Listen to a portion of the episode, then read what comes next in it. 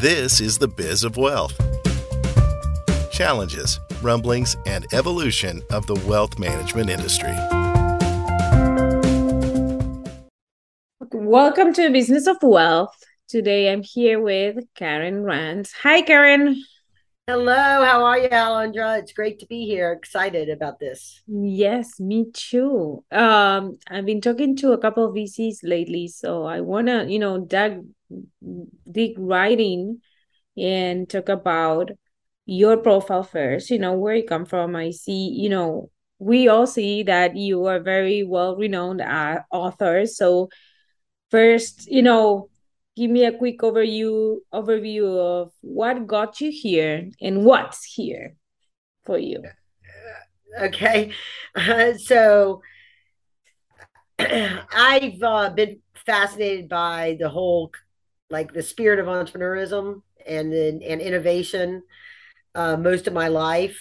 You know, as a as a as a girl, I had this vision of what my life was going to be like when I was going to be traveling around, and I didn't even really know the term entrepreneur back then, but I just sort of had this idea. And then fast forward after going through Scott college and graduate school, and then I was in the corporate gig and uh, with IBM, I found myself right at the at the beginning of the dot com period working with a lot of companies that were those kind of companies that the the evolution of technology had enabled. And in the IBM world that would be you know regular brick and mortar stores going online. We call them click and mortar. And then you also had um you know folks that were uh, just you know what we now call cloud computing back then was asps because they yes. were not your client server and you had just you know all kinds of different kind of innovation that was enabled because of things connecting we didn't really have the internet quite the way and the web interfaces quite like we have now but there was a lot of this kind of stuff and businesses that were because of the ability the world becoming flat, so to speak. You know, they were outsourcing virtual services overseas, and that was a really new thing.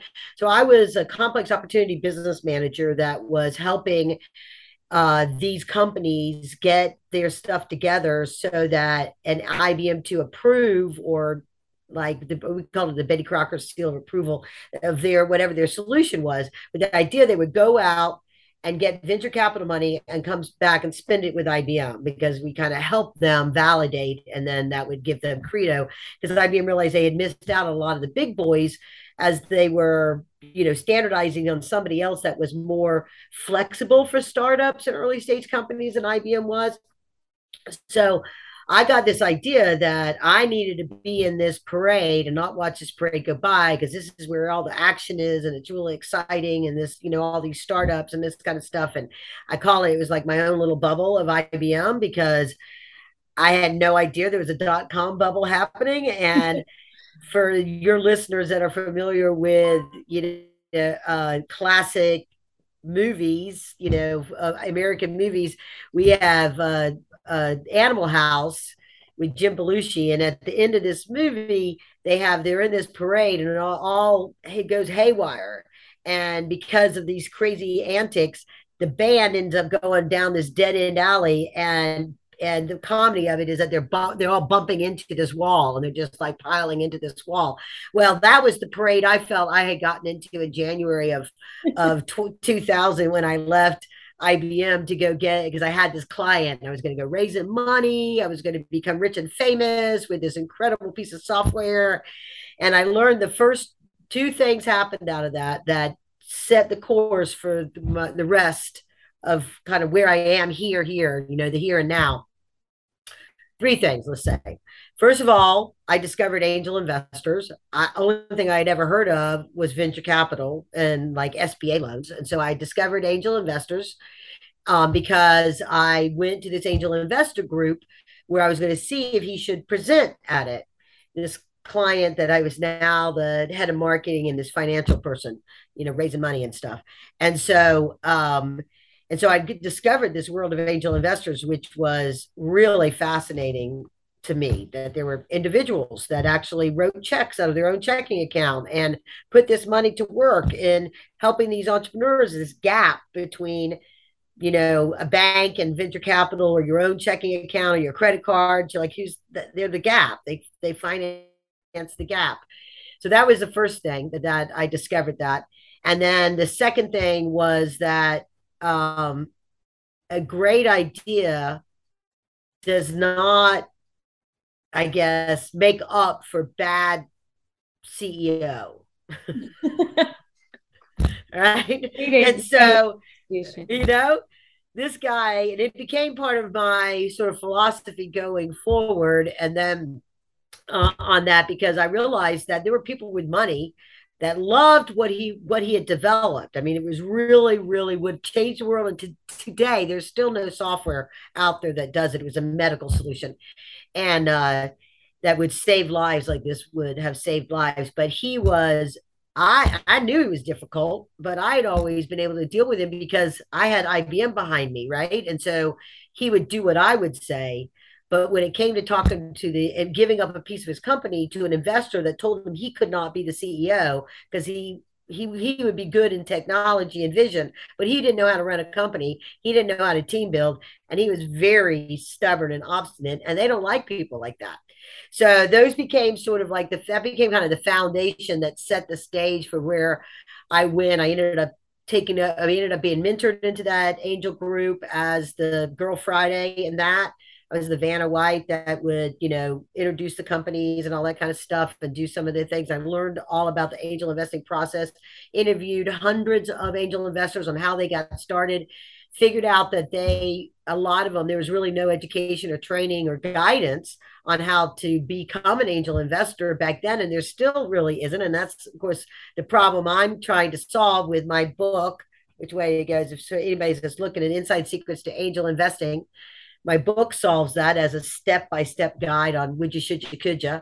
And then, you know, now I'm continuing on developing more education programs and offerings for in- investors that don't have the benefit of a, of a group that does a lot of that support and wants to be a part of investing in companies and all the different ways that they can invest nowadays and wants to do it with confidence. So, so let's get started there. You know, who who should start to invest as an angel investor? You know you mentioned it's it's an individual person. So i have savings and instead of putting it in the stock market like well yeah i'm not having a good time right now. Um i want to evaluate and invest in companies but honestly the first the first thing i think about is okay knowledge of the companies second time right? Who has the time? So okay what are the qualifications um, or filters you should think about before becoming an angel investor? And what what do you say in that sense?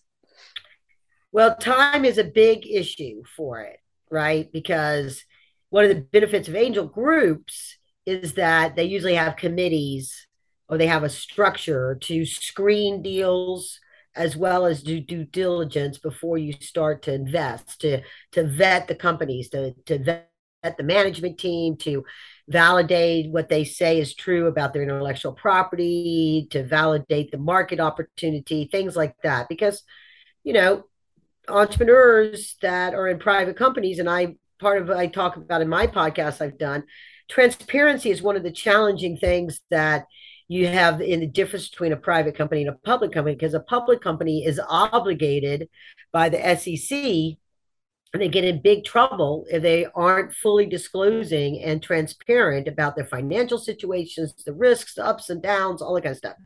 Whereas with private companies, they technically have a document, the private placement memorandum, that's supposed to disclose that. That's the reason why they're those private placement memorandums are really dry and hard to read and most people don't like to read them because they don't say anything nice about the company because they're they're not supposed to say oh we're going to do all these wonderful things and da, da, da, da, da, da, if we get that microsoft contract.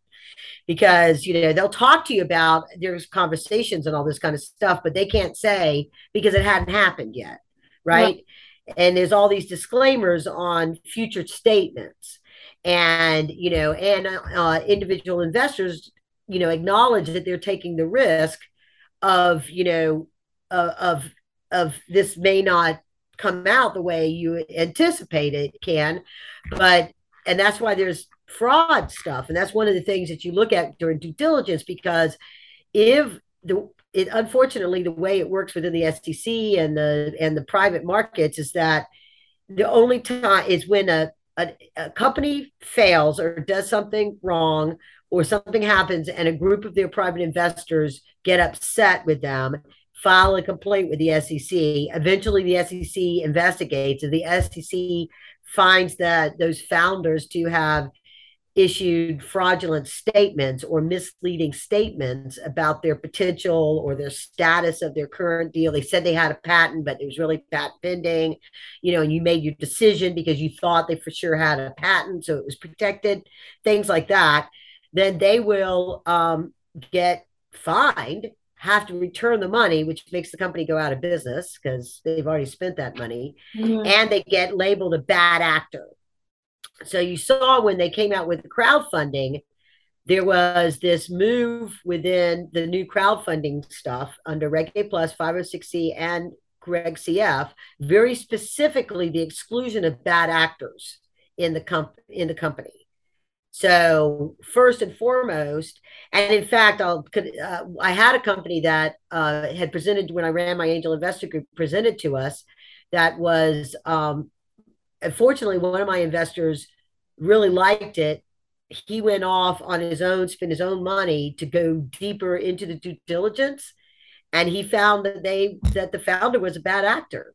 They had had a previous situation that that had happened and it, it was supposedly wasn't his fault, but he still because he was part of the C-suite, he still got labeled that, and so he, um, you know, I think you can't you can't take in investments from bad actors and stuff like that, you know, as well. So um, it becomes something that is important to consider, but you know, sometimes people just invest on the emotion. So the first thing I would tell you is you kind of have to come up you have to figure out and i talk about this in detail in the book but you have to figure out what is your amount of your savings or your portfolio that you want to invest that you feel comfortable if you were to lose it like nobody feels comfortable losing it but it's not going to you know you can always make more money right? And so you know as long as you're not losing your house or your kids college education or something like that right? It's extra money you have. Um, and then usually the rule of thumb and I confirmed this in uh, um, a, an event I was at a couple weeks ago, that it's it ends up being between six and ten percent of your overall portfolio that you might put into this alternative asset class. So you look at what that amount is. And so if you were to look at the way people do it is you look at all your assets. You got stocks, you got real estate, you got your your money your money market assets. What does that make up? And then out of that would be you know, six percent. You know, some people will say it's like ten percent oh, of their not liquidity. Six or seven. Yeah, there is a net leak, like something that is liquid. It doesn't matter. You're adding six to seven percent of net worth. No. It might be ten percent of your other stuff, but it might end up only being three or four percent of your liquid stuff. And what right. is that number? And then that will dictate a lot of what you can play in.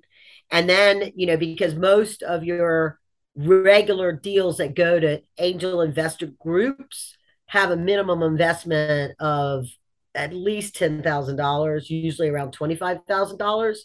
But when you get into the direct public offerings of Reg CF and Reg A plus, you can have as small as like 500, you know, a thousand dollars. That's, that's what crowdfunding mostly.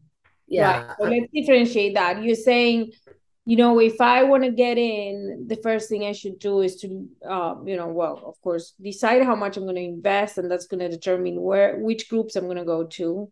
And then the other thing is really getting to, you keep mentioning angel investing groups. Um, why, why do you keep bringing those up? I, I, I knew you were working on one. What, what's the, what's the pros and cons there? Okay, so so yeah so the traditional way before the jobs act of 2012 and before we had direct public offering which a lot of people refer to as crowdfunding um, and the crowdfunding has mixed mixed meanings to people so i talk direct public offering because you're directly offering it to the public, but it's not a public offering. Little name naming clincher there, but anyhow, so um, before that, the only way that people received capital was either just because I knew somebody, a friend in a family, kind of a thing, or through angel groups. Mm-hmm. And then, and they could be formal or informal groups.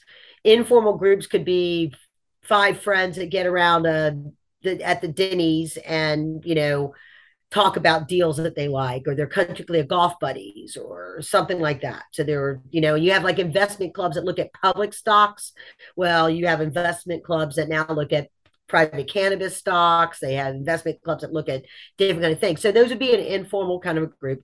And then a formal group would be one where you have very structured meetings, where a screening process, you have membership fees, you have a commitment, an obligation to invest a certain amount every year kind of a thing. And so you know it's got a structure a very structure to it right? There and, and things like that. And they, the level of the structure can vary depending on the size. Some will have a managing director that's paid money. Some will be all volunteers. But they take it there they and in in almost all of those cases though they have an obligation of the members to volunteer to be on committees. So you know so they're uh, either as a screening or due diligence or planning events or something, right? Getting sponsors, whatever it might be. So, so the the plus of that is that you have the benefit of d- many different minds and many different experiences coming together to talk about deals and make make decisions together. And sometimes they'll make a decision that, and they'll do this and then you can always kind of come in for more kind of a thing if you like a deal in particular. Um, and so and uh, so that it's a plus from that standpoint. And um, you know and you know the deals have been vetted those kind of things. And then um, but then the downside to that, if you're not, and almost all of them, you are required to be an accredited investor in that, and they may provide ask you to do that. And for your listeners, an accredited investor is somebody who individually over the last i believe it's three years has made a minimum of $250000 in earned income. That's typically your w2 and has a million dollar in assets not including their primary residence. And then or it's 350 i usually just go with 400000 for a couple but it's you know household income with the, the same sort of thing. It's based off of, of earned income. And so um and then usually though they just they don't have to prove it they just sort of sign it but people kind of know you know because it also the requirements of minimum investments you know it's not for the fate of heart right and so yeah, yeah so that's that's kind of the plus there the downside is is that it does take a commitment of yeah. time. I mean, they always take time, but it takes a commitment of time in that if you are, and you're usually by location, most of those cities, most of those are only in major metro areas. So if you happen to not live in a major metro area that has an angel investor group, or you find yourself um, because you're running your own business or you have your obligations of your job require you to be on the road a lot or as people go into having families they have obligations to do stuff with their family their kids their you know little league whatever that kind of thing. And so a group doesn't really fit them. They're the kind of person that might they already manage their own um, E-Trade account, right? They're very comfortable looking at financial statements.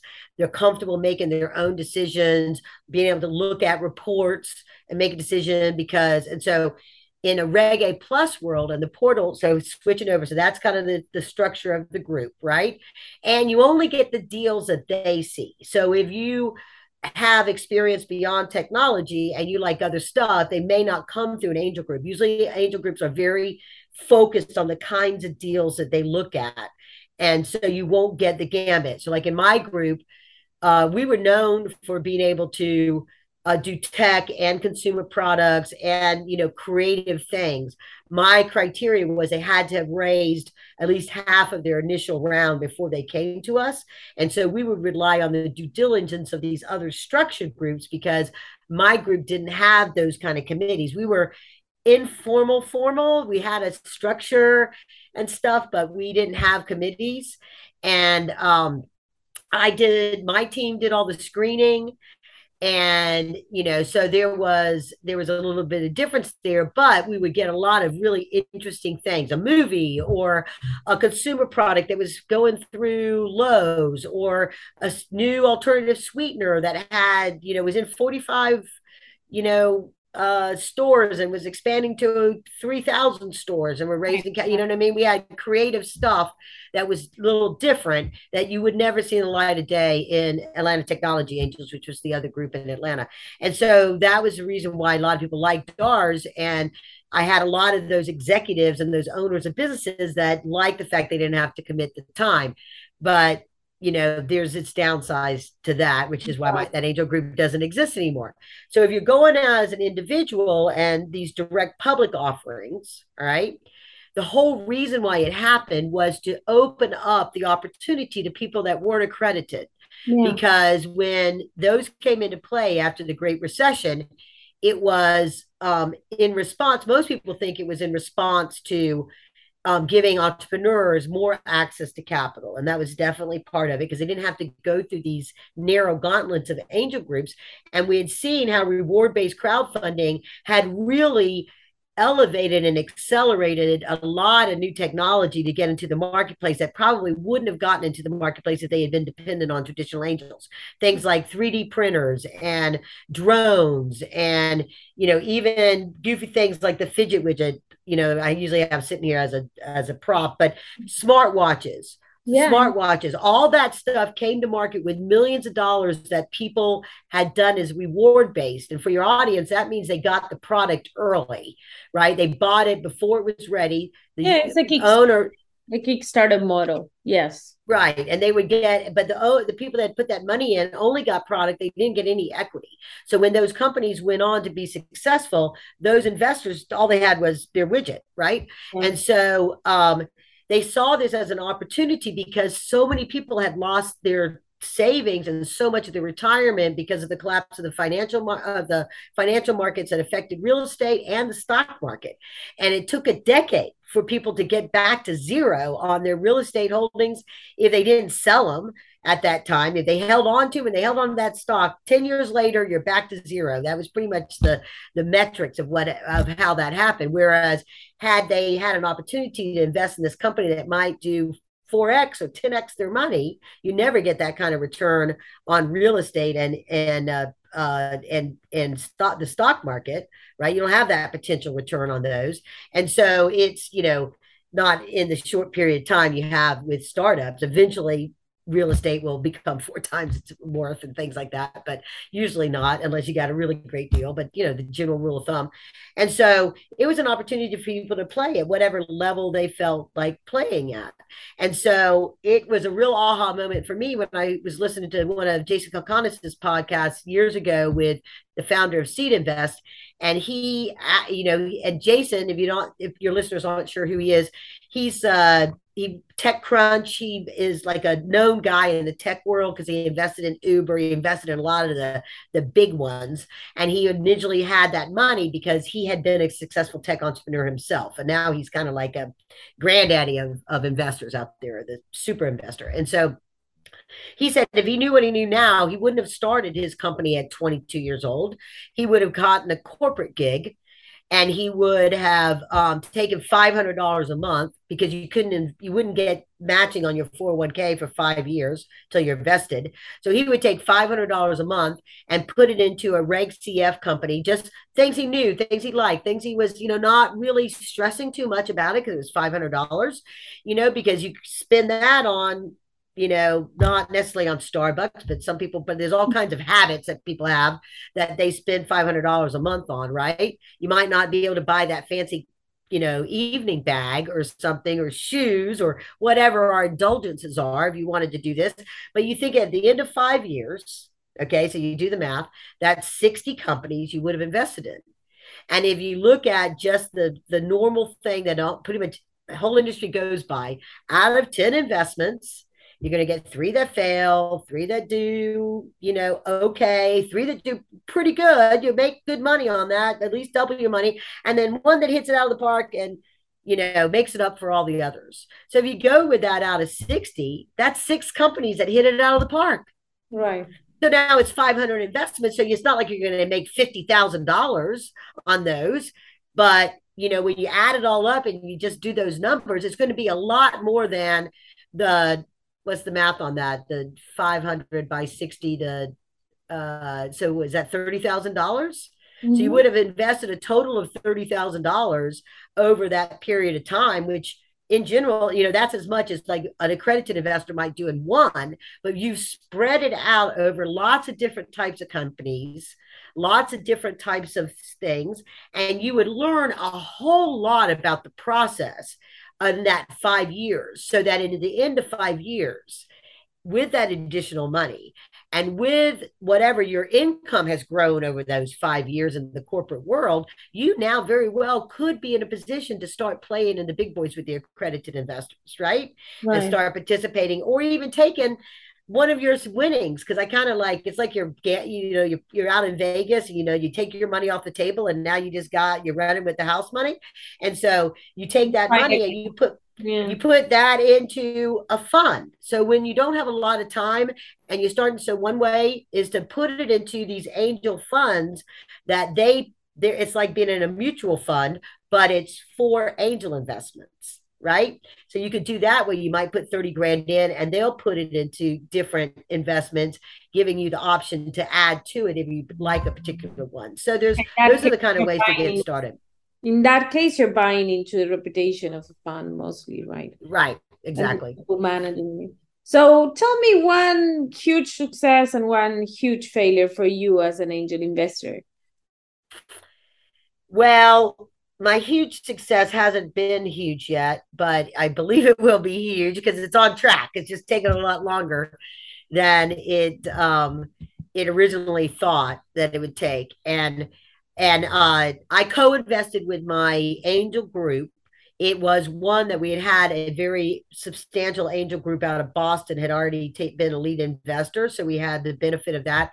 And it was it was uh, it had had figured out how to take RFID tags, which if you're not, if your audience isn't familiar, RFID tags are those things like when you go to the store and they forgot to take them off and it beeps when you go out. That's how most people think of RFID tags, and they usually cost pennies because they're and they've got where they're just in a tag. It's not even the thing that comes off, right? And so they just scan it and it turns it off.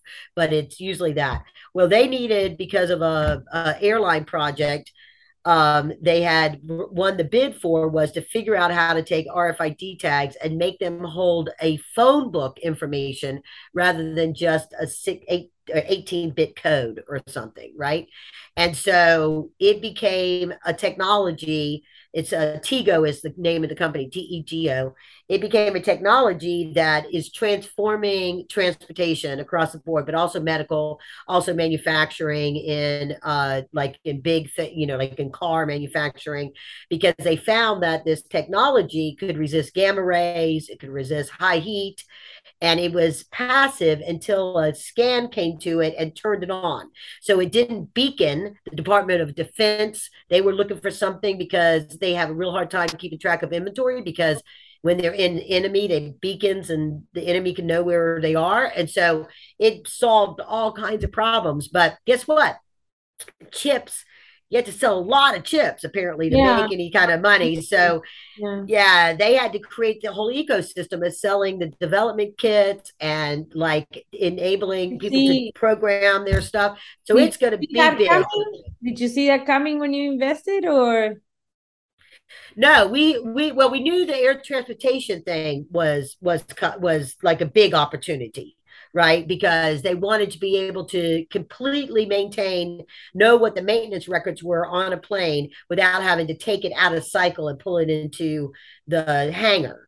And around that time, it had not been that long ago that, that the thing happened with, I think it was AirTran, where they had some expired uh, oxygen tanks and all the planes got grounded till they could go in and check every oxygen tank on air. And it cost them so much money.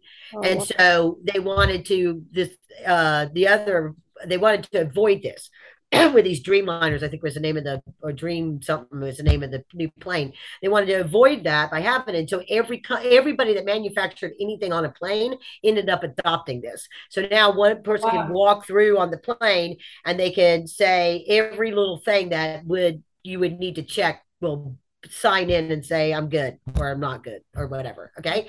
So that was one. So I'm still really eagerly anticipating an acquisition in that space. They've just been building value. And because of the of the supply chain issues, and I think they kind of stalled a little bit and they'll be back into it here. They've had a problem with COVID and that kind of stuff. And I think the US um, passing the chip encouragement of building chips here because China was doing all the manufacturing of chips. And so now they'll bring that into the US and that's going to really help their game. So I'm ex- very excited, optimistic that's going to happen. The one that I'm I'm not a, it had great potential and I made one of the very first rules of angel investing is do not invest on your gut do not make an emotional oh, investment. Oh wow. Most number one rule have to connect to the people and you know make sure that you know and and that you you know yeah that's the number yeah. one rule right i mean when i was first interviewing investors before i wrote the book and when i was learning about how investors made their decisions i would ask them how'd you learn how to make how to become an investor he said oh i i invested in a couple of deals and i lost all my money and then i figured out it out what not to do. I'm like, that's horrible. Okay. So in this case, what it was was I totally let this guy pull at my heartstrings and I believed in what he was trying to do and the benefit it was going to be and even though even though I had like warning signs and I had that voice in me going I don't know, Karen. I don't think you should put this money in it. But I was like, oh, how bad can it be? Because I, I was bridging him to do something that was going to help him raise a lot more money. And then that was going to set the stage. Right. But what I didn't realize was that he didn't really have the right software development team in place. I didn't ask additional questions like how is he getting that developed? And he was, and what happened was this group developed it and then apple wouldn't accept it onto their their uh, their apple list whatever for their games eh, whatever it's called. Yeah. yeah and they and and they couldn't get their thing out there for people. So the people that had even given them money on this crowdfunding thing couldn't get the code. They had to send the code to them individually and and it took him so many months because of the way tables had been written in there and just stuff that could have totally been avoided. But he never really launched properly. And so i could he would call oh i feel so bad. I feel so bad. But you know i'm the one that still don't have that money in my checking account. And i still talk to him. I still try to advise him to kind of get on track. He's learned a lot. The opportunity is actually still there. And you know but because it starts to be one of those things when you when you've had if you've made mistakes like that and you've raised money and you didn't realize it you know and reach your milestones and do the things you say you do it becomes even harder to raise money later because people are like i don't know. This has got like a little smell to it. Yeah. you know what's going on here? And so that's one that um you know I, and i and I, I it's like i was like oh my god i just did what i tell my investors when i'm helping them make these decisions part of what you have to do in the book and, and in the book they get a resource portal and then there is a is a criteria set your criteria up and then there's a funnel that you run or a filter you run your deals through and if it doesn't meet the score right. that you set that says it has a minimum score your ultimate decision will be on emotion company a versus company b which one do which guy do i like best or gal which one do i like best but get to the table of that with objective criteria that they've met this minimum amount and then let emotion choose that right a lot of times you'll have people that will jump in on uh, fomo fear of missing out yeah. and they'll go oh i got to get in on this deal and because somebody else is excited about it I did a podcast on my Compassionate Capitalist show on transparency, and it was after the uh, I forget her name right now, but the big, big SEC securities violation for fraud for that uh, met that the blood diagnostic. Oh tool. yes, that woman. Um, right, yeah. right, and all these people put money in on it, and even uh, uh, uh, Drape Draper, yeah, Draper, even the big funds. And they've confessed that they kept putting money into it, which gave it more credibility for other people money into it because one, they knew that if they didn't put money in it, they would lose it, even though they thought they were going to lose their money. And they didn't want to be embarrassed by the fact they had made a bad investment and because she would never disclose her patents. And she would not disclose this stuff. She was so non-transparent which was to me was that that is such a huge huge red flag. But so many people jumped in on it because others were doing it. It was like this lemon lemon herd mentality go off the cliff altogether you know and it just it happens it totally happens that way. And so the first rule of thumb is that if you, do get that little voice in the back of your head saying i'm not so sure about this then take a step back start over with your due diligence or your criteria thing on it. Make sure you wait at least another two weeks. Never do something that oh we got to close in two days. You know never do the car sales oh, never thing. do it. Yeah the fast and like pressured sale right we'll give you an extra this that or the other if you just close in like these two days you know oh. bridge finance to this next thing unless because I always say if you're just bridge financing to this really big one, or is to pay the fees of this really big one, why don't they just take it out of their closing? Right. Why do they need your money to pay for that? They just take it out of closing. Right. That's interesting. Great. Oh, this has been a ton of information, Karen. I really, really like it. I just want to close with what do you find as compassionate capitalism okay so i i was you know intrigued by that so um i adopted the term i'd heard it in a different context before and then i adopted it when during this great recession because as i said my angel investors were sitting on this they were people that ran their own companies and stuff. So their money was sitting on the sidelines. And I was like, the best way for you to impact the economy and turn this thing around is to get your money off the sidelines and invest it into these entrepreneurs that have the ability to create new markets and create jobs and create you know and, and fuel our economy and so compassionate capitalists became somebody yes you want to make money and capitalism is you know, buying low, selling high, right? You buy something, you create something that that has value in the market,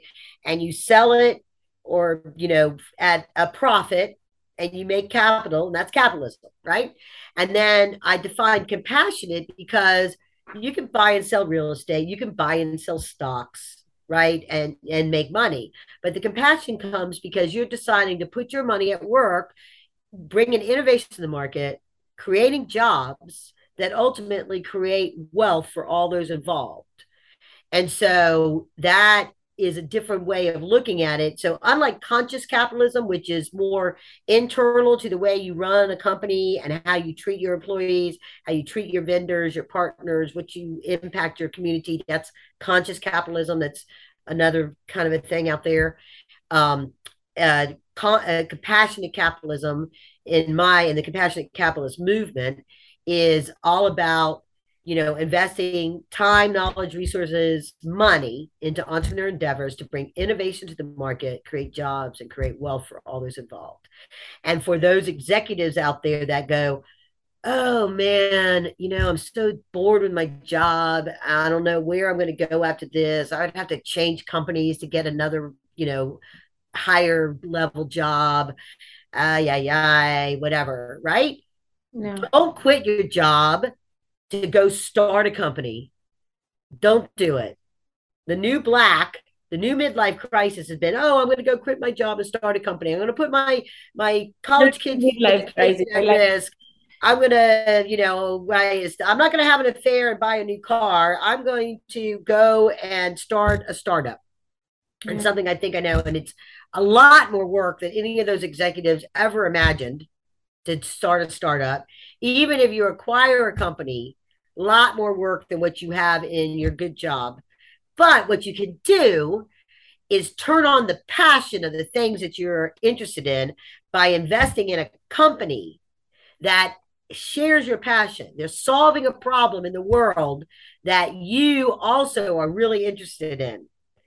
And so it has become the passion of a company is compassion and be that capitalist that invests in that company. And it's amazing because I saw it, that one Tego I talked about when we would do the follow up meetings. These guys that were like in one, the guy in my book, I have a story in my book telling this, and he, I remember he was he was a CEO of a company that was a U.S. subsidiary of a foreign owned company, and his only option was to move uh, overseas or go look for a job in another company and you know but he had the cushy you know big vacations and kids in private schools and you know take off on friday go golf and all that kind of stuff. He had never heard of angel investing because financial planners don't talk to people about angel no, investing. No because so, it goes out of their the over their right. It it's considered selling away, right? It's, which is a big myth, but you know, anyhow, they have that, they have that, and they just don't talk to them about it. And usually accountants don't and stuff, right? They'll talk to you about how to buy a company and what you need to do that, but not on how to invest in private companies. And so he had heard about this. He got my precursor to the book. He started coming to these meeting, meetings. You should have seen him when he'd walk into these meetings after we invested in Tego and these other companies he they walk in, he brought his VP of marketing in, he started getting them to be angel investors, and they'd have this sort of like this bravado where they would be like, like, yeah, I invested in this hot new silicon based RFID tag company, right? They are like everything they were, you just see it. The swagger was just you know they just had a, a, an energy about them excited about what they were doing the impact they were having with these companies and so that's your midlife crisis. All you listeners out there that, you know, you shouldn't have it when you're 25, but if you're having a career identity crisis,